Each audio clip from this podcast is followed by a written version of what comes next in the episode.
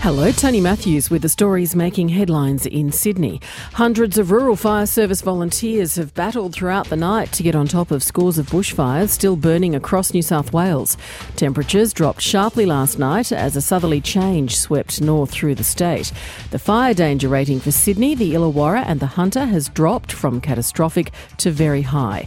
But Rural Fire Service Commissioner Shane Fitzsimmons says conditions aren't expected to improve anytime soon. Unless we get some rain, we're talking months before we can get any confidence in having consolidation and containment of these fires. And unfortunately, the forecast is for nothing but above average temperatures, below average rainfall uh, for the next few months, and we've still got summer around the corner.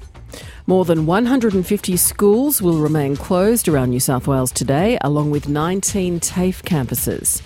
Residents at Turramurra on Sydney's North Shore are cleaning up after bright pink fire retardant rained down during yesterday's bushfire emergency.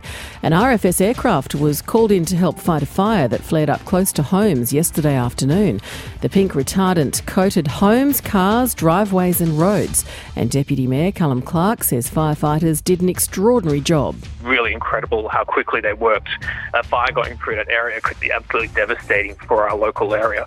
Uh, the last time we had a fire around here was sort of 1994, and it was devastating. A teacher will reappear in court today charged with unlawful sexual activity with a student in the Blue Mountains. Police say the 49 year old developed a relationship with a female student while he was working as a teacher at a high school.